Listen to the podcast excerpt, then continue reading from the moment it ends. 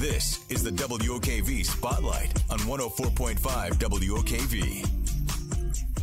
April Davis alongside Rich Jones. And of course, Rich is going to be at the Ponte Vedra Concert Hall. And uh, on November 10th, we want to honor our veterans here in the Jacksonville area in Northeast Florida. And one of them who will be there is Nick Howland. He is now the executive director of the Fire Watch, which is Florida's fight to end veteran suicide. He's a Navy veteran and uh, defense industry executive, husband and father as well of two boys. So we're excited to have Nick join us this morning to talk about uh, what we're doing here on November 10th because we really want to give a shout out to all of our military members. So, Nick, we've talked to you before about uh, all of your ventures here in Jacksonville. You were on the Jacksonville City Council as well. So, welcome. And uh, let's start with how you even decided to serve in the military. Yeah, well, thank you, April. I appreciate being on. Well, in my case, it was a family tradition. My dad, my granddad, my great granddad um, all served in the Navy.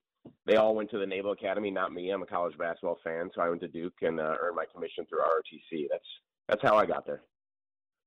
Uh, by the way, going to Duke, are you going to uh, the Florida Forum Speaker Series on Wednesday, Nick, to see Krzyzewski speak? I am, and I'm going to try to elbow my way to the front row if I can. use use the power of hey, I'm a Jacksonville City Council member. You might want to. Hey, you know. I'm kind of a big deal. Hey, exactly. And there's a leader, and there's a guy who also uh, uh, served in in service to younger generations. Uh, and and we look at leadership, and and leadership is such a big part of service. Who were influential leaders for you in your military service, and how does leadership come back over and over again throughout your career and your life? Sure. Well, certainly I had two leaders. One was my dad, who just was, you know, a, a great role model growing up. Um, he served uh, five years after going to the Naval Academy. He was on submarines. And another was actually my second commanding officer on a guided missile destroyer who just ran a great ship. And he was kind of, he kind of established what it meant to be a, a leader of men and women. And um, certainly someone who, who I've tried to emulate, you know, my whole career. I did four years in active duty, 95 to 99. And when I got out um, in 99, I, I went to business school. 9 11 happened. And, um, you know, rather than go into investment banking or consulting, I, I went into the defense industry. And that's been my whole career since. And I think a lot of that was because of the the leadership of my my dad and that first skipper I had um, and their commitment to service.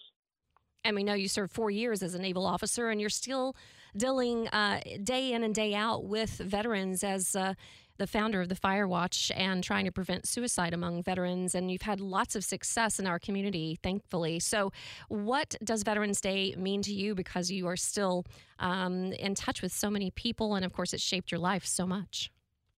Sure. Yeah. Great question, April. It, it means everything. You're right. Back in 2020, I was with a group of other folks, including General Mike Fleming and, and um, colleague Councilman Rory Diamond, we founded the Fire Watch. And it's because since 2001, throughout the whole global war on terror, veteran suicide has been occurring at a rate one and a half to two times that of civilian suicide. So we know we, you know, knew we had to do something about it. To us, it was about prevention. We modeled our programs after CPR, try to engage community members to learn how to recognize the signs of veterans and get veterans the help they need. Veterans Day is the perfect time for folks to get engaged. You know, we've the world is a dangerous place, and people sometimes forget that. Um, veterans are the ones standing up, defending our freedoms, making sacrifices, maybe income, maybe their lives, to make the world a safer place for neighbors, friends, and family.